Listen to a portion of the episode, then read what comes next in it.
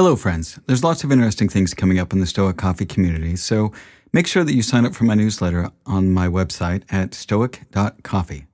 You can also follow me on Twitter at stoiccoffee and on Instagram at stoic.coffee, and you can find my LinkedIn page by searching for Stoic Coffee Break on LinkedIn.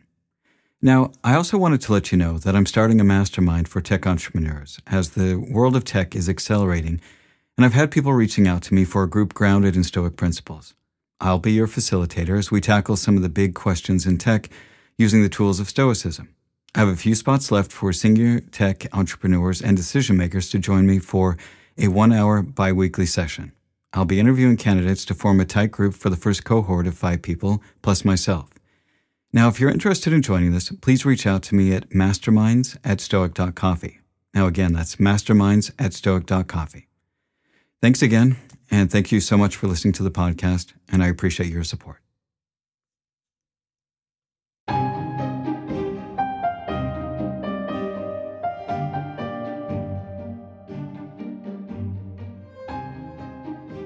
Hello, friends. My name is Eric Cloward, and welcome to the Stoic Coffee Break. The Stoic Coffee Break is a weekly podcast where I take an aspect of Stoicism and do my best to break it down to its most important points.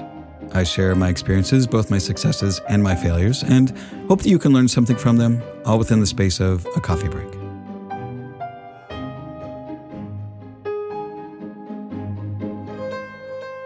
This week's episode is called Not True, but Useful. Can you hold beliefs that are not true, but are useful? I know that I talk a lot about here about trying to get as close to the truth as possible. But are there times when it's useful to believe something, even if you're not sure of it yourself? Everything we hear is an opinion, not a fact. Everything we see is a perspective, not the truth. Marcus Aurelius. So, a few weeks ago, I was listening to Derek Sivers, who was a guest on Tim Ferriss's podcast. They talked about a few ideas that I found very interesting and fit right along with Stoicism and how our perspectives can shape how we view the world. The overarching idea is called useful, not true, in that our perspective on something doesn't have to be true as long as it's useful. In a way, it's a little bit about self deception, which is a little ironic after last week's episode, which is about how to be a little bit better about knowing when you're being lied to and how to be a little more honest. But self deception is something that we all do. And as long as you are aware of what you're doing, there are times when you can believe something that may not be true, but is still useful. So Derek listed off a few ideas, and I want to discuss each of them here. And if you look in the show notes, you'll be able to find a link to the transcript from that episode with Tim Ferriss. Men are disturbed not by things, but by the views which they take of them. Epictetus. The first rule is that almost nothing is objectively true. Things in the physical world are generally things that can be considered objectively true. It is not something you have to believe in, it just is. It's something that is true no matter what anyone's opinion is about it. Things like my water bottle is made of metal and plastic, the sun is a giant flaming ball of gas, and I'm speaking right now are things that are objectively true. Now, on the other side, there are lots of things that people treat as if they are true but are not. Some examples of things that are not true are my country is the greatest, family is everything, AI is the future, that person is offensive, I would be more successful if I were smarter or better looking. All of these things are just beliefs or opinions that we hold. They are not objectively true. We suffer more in imagination than in reality. Seneca. It is our own opinions that disturb us. Take away these opinions and resolve to dismiss your judgment about an act as if it were something grievous, and your anger is gone. Principle number two beliefs are placebos. You've got to believe whatever works for you. This is what the Stoics mean when they talk about the importance of our perspective. It is our perspective on something that informs how we will feel and act. Let's say, for example, that there's a traffic jam. One person might think that the traffic jam is bad and get pissed off and be angry about it and feel like the universe is getting in their way. Another might see it as time to relax on a busy day and just sing along with the songs on the radio. Which belief is true? Well, neither of them. Either belief is just as valid, but most people would agree that the second one is certainly more useful. Anytime you say, I believe, whatever comes after it is something that is simply not true. Unless it is something that is evidence based or objectively true, It is simply our perspective. For example, I would never say I believe in my water bottle because it objectively exists. So, why would we believe in something even if we know that it is not objectively true? Because it can be something that helps you to be better and to accomplish something in the world. For example, Fred Rogers, who created and starred in Mr. Rogers' Neighborhood, believed that kindness was the most important virtue in the world and that we should all be kind to one another. Was he wrong in believing this because it is not objectively true? I don't think so. Even though I can't prove that we should all be kind to one another as an objectively true thing, I choose to believe it because I feel better when I'm kind to someone and when others are kind to me. Another example of believing in something that can't be proven but is useful is believing in an afterlife. For some people, they have a belief in an afterlife because to think that there is nothing after this life is something that is very terrifying for them. While I have no idea what happens after we die, I can understand why people want to believe there is something after we die. And if that's something that keeps you going and lessens the distress in your life, then I think it can be useful, even if it's not true or knowable. Another example of how you can choose a belief that works for you is from Zeno of Citium, the founder of Stoicism. So he washed up in Athens after his ship was lost at sea and he lost all of his cargo. While trying to figure out what to do next, he spent some time at a bookshop. He was so taken with the teachings of Socrates that he asked the bookseller where he could find someone like him to teach him philosophy. The bookseller pointed out Crates the Cynic, who just happened to be passing by, and Zeno became his pupil. He later said, Now that I've suffered shipwreck, I'm on a good journey. Zeno's perspective shows that fortune or misfortune is simply a perspective and opinion. Now, probably one of the most relatable ideas behind believing something that is useful but not true is sports superstitions. There are athletes that have beliefs that certain things are lucky and that certain things are not. It could be a pair of lucky socks, a mantra that they say before a game, or a kind of talisman that they have, or having to get up on this certain side of the bed on game day. If it's something that works for you and it isn't harmful, use it. Often something like this is helpful for focusing your mind. There's nothing wrong with believing in things like this but just understand that it is something that you are choosing to believe in. When it stops working for you, you can let it go. You are not affected by reality itself, but your interpretation of reality. A change of perspective changes everything. The ancient sage. Principle number three rules and norms are arbitrary games that can be changed. There are all kinds of rules that become part of our culture that are treated as to how things are supposed to be.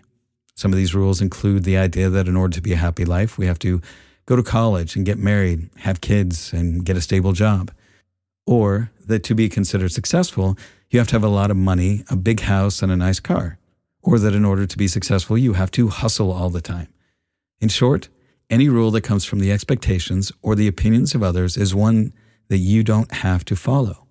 As long as you don't break the law, the rules are bendable and can often be ignored. You choose what works for you. So, religions are a great example of things that are taught as if they are true, but not. They set up a whole system of rules that they think everyone needs to live by in order to please some deity and keep people in line. I grew up believing that the Mormon church was the only true church and that everyone else's beliefs were wrong. I believed that I had to marry someone else who was Mormon, or that I was betraying my faith. I believed that if I left the Mormon church that I would go to hell because only bad people left the true church. Because of these beliefs, I was unhappy for a long part of my life and I didn't see any way out of it. Once I realized that this was just a belief system and not the truth, I left. And once I left, nothing awful happened to me. In fact, my life got much better. I was mentally healthier because I was making choices in my life that worked for me, not because of some old conservative guys in Salt Lake City telling me that I should behave a certain way. With that said, we need to keep in mind that while norms and rules can evolve, many have developed for practical reasons. We should be thoughtful about breaking rules and consider their original purpose and potential consequences. Sweeping dismissals of all norms may cause problems. Be smart about what rules you choose to follow and those you disregard. If anyone can refute me, show me I'm making a mistake or looking at things from the wrong perspective, I'll gladly change. It's the truth I'm after. Marcus Aurelius. Principle number four refuse ideology. You need to accept ideas individually. No organization or ideology is 100% true, and therefore should not just be swallowed whole. Even Stoicism. There are some religious aspects to Stoicism that I don't follow. And in many of the Stoic texts, they refer to believing in God as a core aspect of Stoicism. I don't believe in God, but I find that there are so many good parts of Stoicism that are so helpful that it really doesn't matter. Now, does this make me a lesser Stoic? Maybe. But I'm not a follower of Stoicism for others to judge how good or bad I am at it. Having grown up in a very dogmatic religion, I don't take any ideology as a whole. I take the ideas that help me live a better life, and I do my best to apply them. If something doesn't work for me, I do my best to try and understand it, see if I need to adjust what I'm doing, and if it still doesn't fit, I let it go. This mindset also keeps me open to all kinds of ideas from other sources. I find that there are lots of ideas in Buddhism that are very useful. Some of them are a little woo woo, and I may not believe in the metaphysical aspects of them, but I can still use them if they are useful. Now, probably the most obvious ideological organizations, again, are religions. The biggest problem with most religions is that they have a whole set of beliefs and expect you to believe all of them. They don't like it when you pick and choose which things to believe in and which not. I certainly saw this growing up and found that there were plenty parts of the Mormon religion that I disagreed with and had a really hard time believing. While there are some aspects of the church that I think are laudable, their views on the role of women in society and homosexuality were ones that I could just never really agree with. When I got older and I learned about the history of Joseph Smith, I started poking holes in the ideology. I found out that he had made up the text of the Book of Mormon, that he couldn't translate Egyptian like he had claimed, and that he would send men out on missions and then marry their wives. I finally reached a point where I realized that it just wasn't true. It was made up by somebody who took advantage of others for money and sex. And from that point on, I decided I would never follow any ideology without examining each piece and use what works for me. There's very little in this world that is objectively true. And the Stoics remind us of this a lot when they remind us that our perspective informs how we judge reality. We are the ones that choose what we think reality is. There are a lot of beliefs in this world that we just take on as being true, even if they aren't. It's important to learn to objectively look at what you believe and decide if it's helpful. There are also times where we can't objectively prove something is true, but it's still helpful to believe it. But be aware the beliefs that contradict evidence are unlikely to be helpful long term. When we look at things through a balanced and evidence based perspective that incorporates objective truths along with our subjective viewpoint, it's likely to v- yield the most accurate and useful understanding of reality. And that's the end of this week's Stoic Coffee Break. Be kind to yourself, be kind to others, and thanks for listening. Hello, friends. There's lots of interesting things coming up in the Stoic Coffee community, so make sure that you sign up for my newsletter on my website at stoic.coffee.